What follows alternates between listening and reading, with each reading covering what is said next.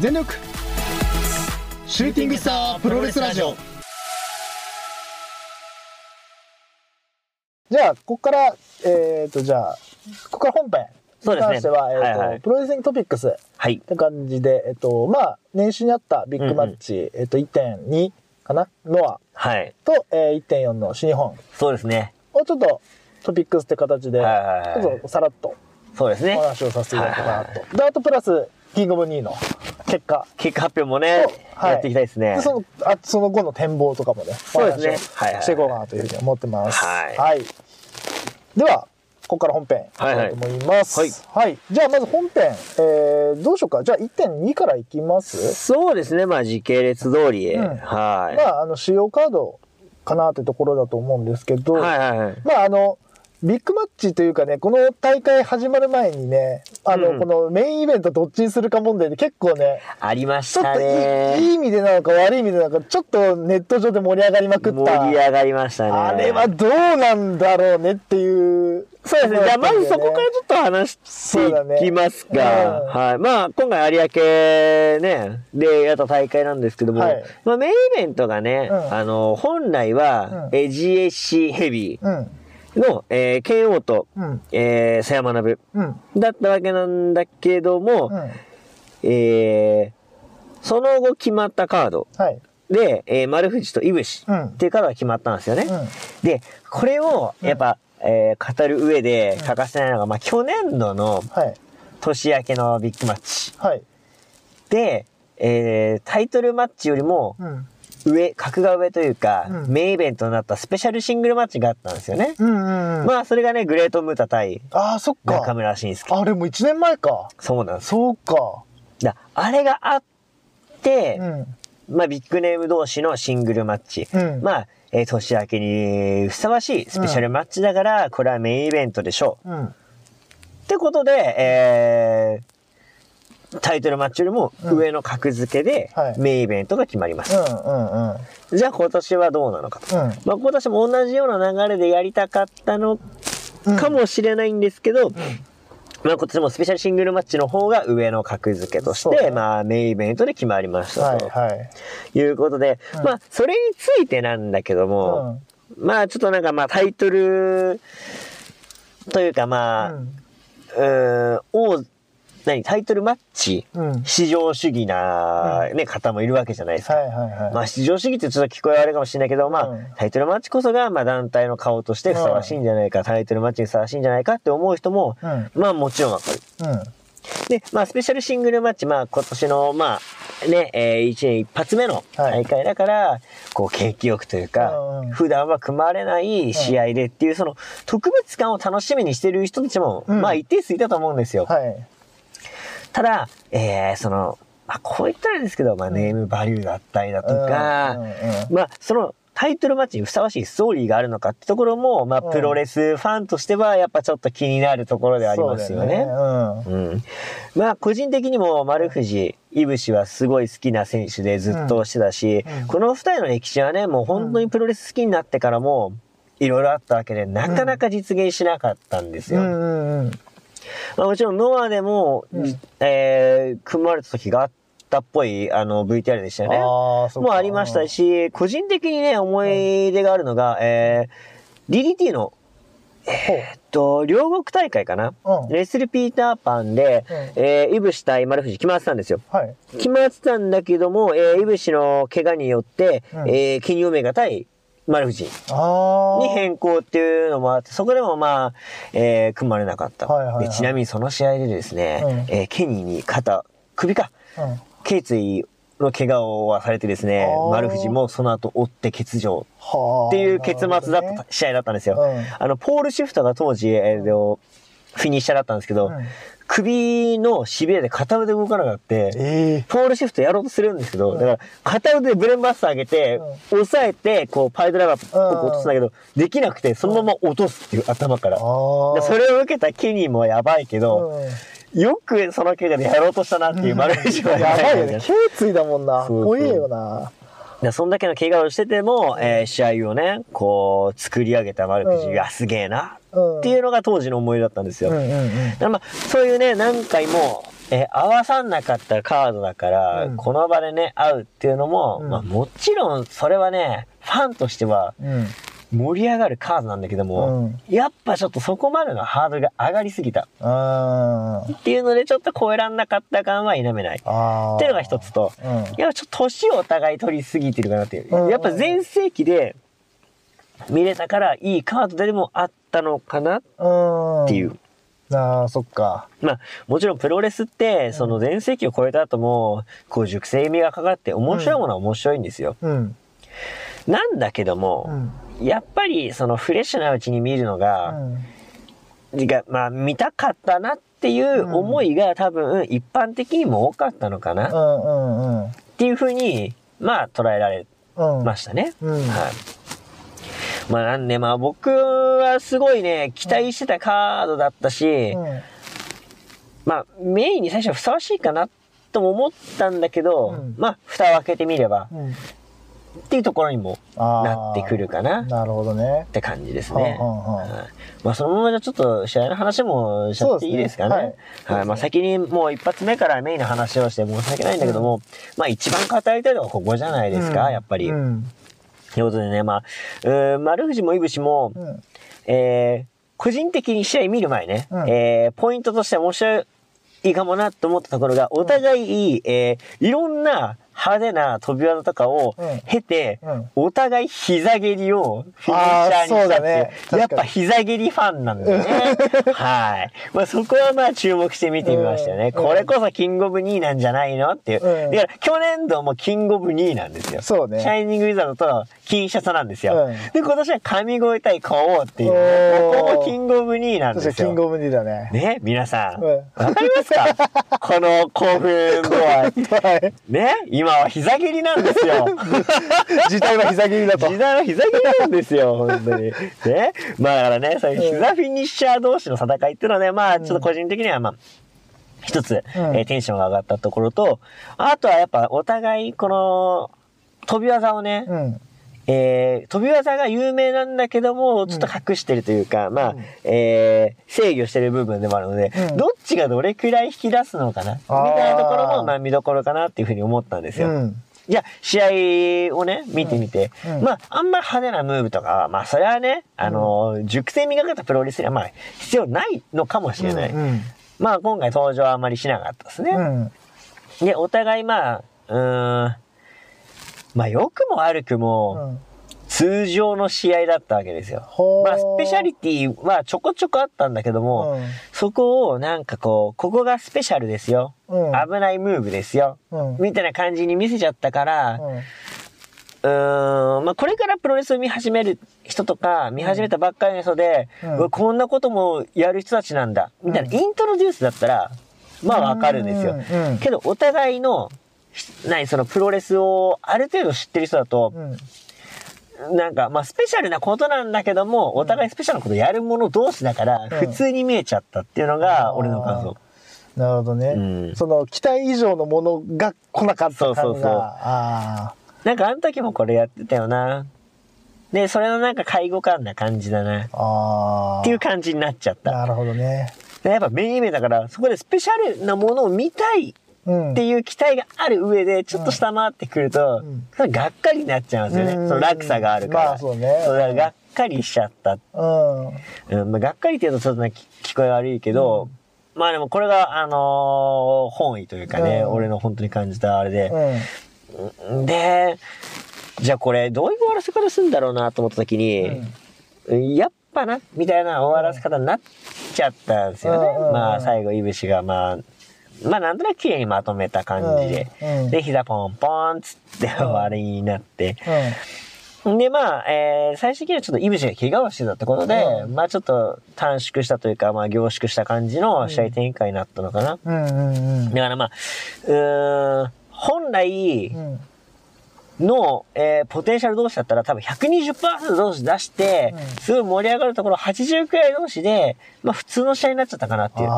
つまんなくはないけど、うんまあ面白いところもちょっと少なくなっちゃったのかなっていう。ね。こうなると、やっぱメインイベントとして期待した人たちは、うん。ちょっと期待を裏切られたようなね、うんえー感覚を持ったんじゃないかなっていう、うん。うんところでしたねなる。ほどね。野川さんも二選手好きじゃないですか。まあそうね。ううんん。まあ正直言うと、もうそこに関して言うと、はい。まああの、なんだろう、スペシャルシングルマッチがメインに行くっていうのが、はいはい。ちょっと、あ、そうなんだっていう感じではあったかな。あまり乗り気ではなかったですかうん。初めは。いや、やっぱり、うんうんいや、すごい選手だし、おお互いね、まあそうだね。うんうん。個人的にも好きだけど、でもやっぱり、なんていうのかな、なんかベルトがかかってるとか、ならまだわかるんだけど、っていうわけでもなく、スペシャルシングルマッチっていうところで、まあもちろんね、ネームバリューで多分、組まれたんだと思うんだ。そうだね。うんうん。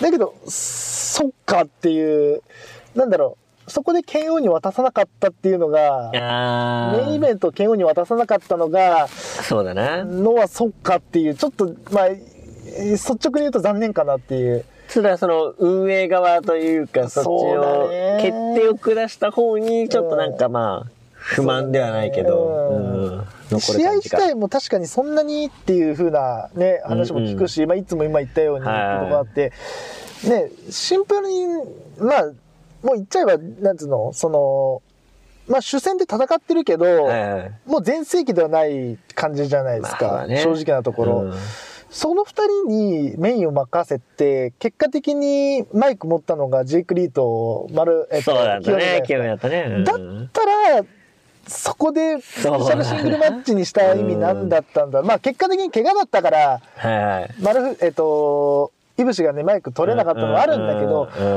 まあそれはね、しょうがない。怪我だからしょうがないんだけど、ハプニングだから。そうだね。だったら、万全、盤石の状態のうん。剣王にマイク任せて最後を締めた方が、ねうんあのは今後こうやっていくんだなっていう、示せたかもしれないけど、ちょっと、うんちょっと迷走してんじゃねえかっていう不安感があ出ちゃったな運営方法だったんじゃないかなと。はいはいはい。うん、かなっていうね。なるほどね。だから、それで言うと、あのーね、結構前になりますけど、そのインターコンチとね、ヘビーをフ。ァンが決めるっていう、ありましたね。あの方法を取った新日本は、うんあっぱれだなと思うよね、今考えると。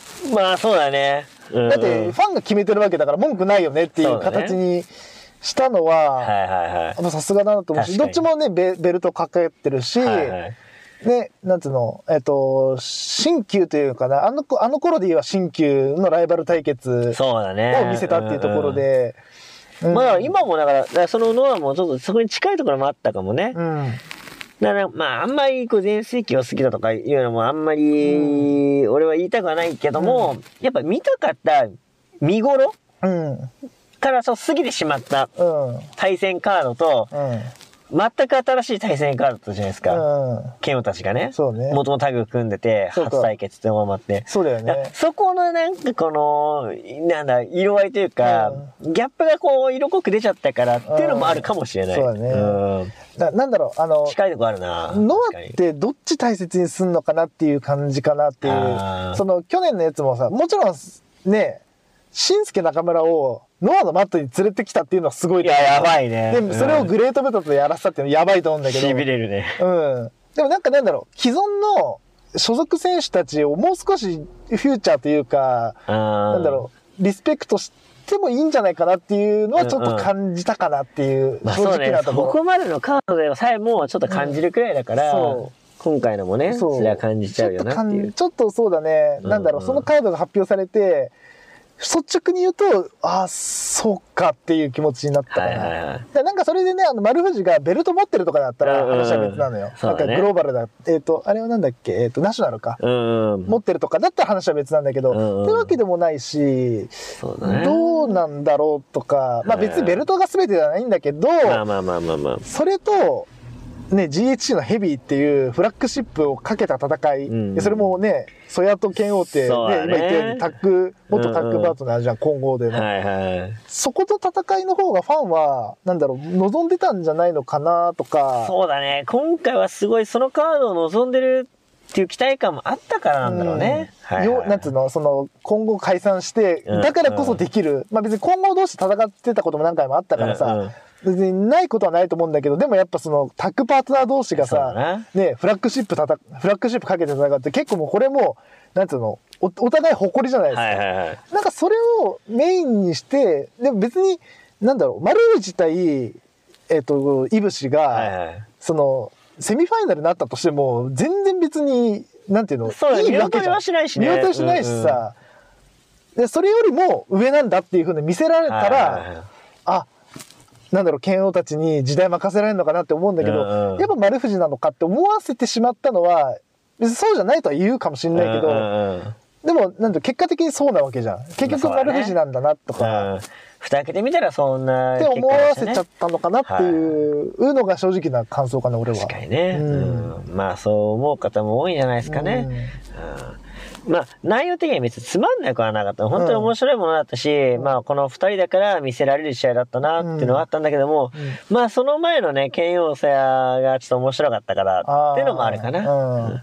けどねこの剣王セアに関しても、俺なんかこの今一度届かなかったような感じの試合だったかなっていうのがあってなるほど。正直その後の、うんえー後楽園でやった塩崎対慶応の方がうん、ああ。5倍面白かった。あれマジ後楽園でやっちゃダメよ。だからさ、剣王対塩崎を、んなぜ後楽園でマッチさせたっていう感じじゃない？それな、あれもう、本当展開から面白かった。お互いさ、この、あの、ボディの攻めと膝の攻めでやって、で、塩崎もチームノアっていうね、新しいユニットを作って、で、のね、うん。一戦だったわけうで、ん。あの、な、なんていう技だっけな。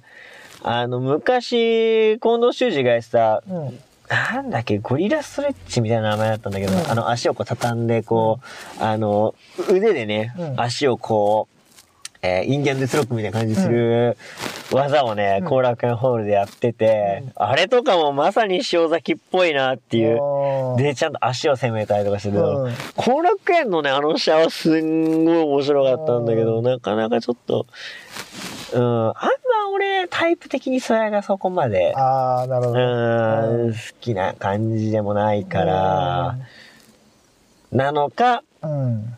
ちょっとなんか、うん、うん。そこは俺の中では盛り上がりきれなかったね。試合でしたなね。るほどね。はいまあでもなんか、周りの評価とか聞く感じすごいうん良かった感じだったんで、うんまあいいんじゃないですかね。うんはい俺なんか、まああとは、あ面白かったカの、ードはあります？まあノア対新日本のハウスオブトーチャーと、ノア連。合軍の5対5イリミネーションマッチ。うん。これも面白かったし、うんえー GH ジュニアうん。のダガ対エイタ。うん。これも良かったんですけど、俺的にね、うん一番面白かったの、ああとこのタッグマッチね。うん。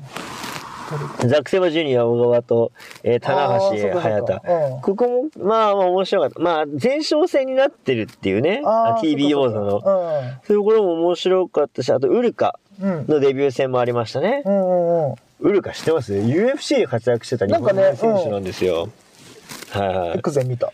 そうそう。とか、あとはまあ、グレート昨夜うん。だったりとか、あとはまあ、剛腕対決、塩崎豪対お小島聡もありましたね。で、ここのタイトルマッチがあってさ、うん剛腕がお互い出し切って、あの、何あの、よくさ、うんアニメとかである、け剣豪同士がさ、こう、剣はシャキーンみたいな。うん。で、一人が、うーみたいな。ええあるね。あれのラリアット版で負けてるんですよ、塩崎が。で、今回それのね、うんあの、同じようなシチュエーションで、うん。うん。お互いラリアット、いやーっつってお互い出し合って、塩崎が今回打ち勝って勝ったっていーなるほどこれね、やっぱラリアット好きとしてはね、燃えた一戦でしたよ。面白いね。超面白かった。なんだけど、うんなんだけどよ、うん俺が一番盛り上がった試合、うん。何かというと、GAC ジュニア、ジュニア？ジュニアタッグ。タッグ？これ最高だった。これ、えっ、と、あれ？これ 3way だったのかな？うんうん。あ、こっちか。スリータッグ。えどういうことこれ？で、えっ、とね、うん。うーんと、ドラゴンベイとアルファアルフがチャンピオンで、はいえーそのチャンピオンじゃない、うんえー忍者マックアレハンドロからうん。イオンヘタラスで取ったんですよ。はいはいはい。まあもうこれで決まりだよね。そう。で、なんでやねんってことで、うんえ？もう、あの、もう一回、俺ら同士でやれと。あ？あ？チャンピオン、し新チャンピオンと、うーんと、その、何、まあ、元チャンピオン、うん。現チャンピオンになるのかな、俺ら捉えてないそうそう、ドラゴンベイたちがも。文句をつけて、うんじゃあ今すぐやれやろってことで試合が決まったんですよ。もうその流れも最高だったし、うん。試合の流れも最高で、最後、傭兵が、あの、顔面に鋭いドロップキックで相手をノックアウトするんですおよ。ーそれの今回、ミサイルキックバージョン。なんかミサイルキックってさ、こうなんか、うーん、なんだろう、ジャンプして、こう、なんだ前面でこの、キックして、うん背面からバーン、うん。うん。じゃないですか。うんじゃなくて、あの、ちゃんとさ、あの、さドロップキック、ちゃんとしたってあれだけど、うんドロップキックってこう、走り込んで、ジャンプして、相手の顔面をバーン蹴って、うんこう、前面から走ってるじゃないですか。それをミサイルキックでやったのよ。へえ。で、顔面を文字通り貫いてうん、相手ノックアウトっていうね。でも本当なんかこの流れと試合展開といい、うん。まあドラゴンベイアルファルフがもうシンプルに面白いんだけど、うん俺結構ツボなんだけどね。そことね、マッチして最高に盛り上がった。これがオープニングマッチなんだけど、すげえテンション上ががオープニングマッった。チなんだ。そうそうそおう。いや、いい試合でしたーよ。はいなるほどね。でしたね。はいはいはい。まあそんな感じでまあ1.2あったわけですけど、はいまあ新日本対ノアみたいな部分がまああったりもして、うんまあ去年とかの流れもまあ組みつつの、うんうんまあ盛り上がった、えー新年の大会だったんじゃないかなっていう。うんうんまあ俺的には最初すげえ盛り上がっちゃった分、うん。後々ね、ちょっと失速しちゃった感じもあるんだけど。そういうことか。その最初のね。そうそう。うん第1試合これがあって、第2試合ね、あのー、まあの、あのー、まあ、6人タッグみたいなのがあって、その次に、あのー、石井と、まさきたみあって、これも結構盛り上がってたんですよ、個人的おーガチガチに、ね。だね。で、その後、あのー、塩崎と小島のラリアットもう面白いすっ。げえテンション上がって、そこからなんか昨夜の反則負けがちょっと下がってだ、ウルカサクッと負けてう、んみたいな。で、田中学生は、まあちょっと面白かったけど、うーん、みたいな現状維持、みたいな。うんで、互いとちょっと盛り上がったかな、みたいな感じで、こう、だんだん、ジョンジョンジョンジョンジョン、みたいあな。ーで、メインに下がってて、だんだんだんだん、みたいな。だからもう、い一発目がピークになっちゃったんだ。そう盛り上がり方が。おいいぞ、いいぞ、いいぞから。そうそうそうああ、うん、終盤にかけて、ああ、みたいな。なんかまあ、選手下がったわけじゃなくて、うん落ち着いちゃったみたいな。ああ、なるほどね。最初がすごすぎたから。そうそうああ、そういうことか。っていう印象でしたねうん。食っちゃった感じだね。食っちゃいましたね。オープニングマッチあたりが。いやー、本当にね、ノアジュニア最強です。はい。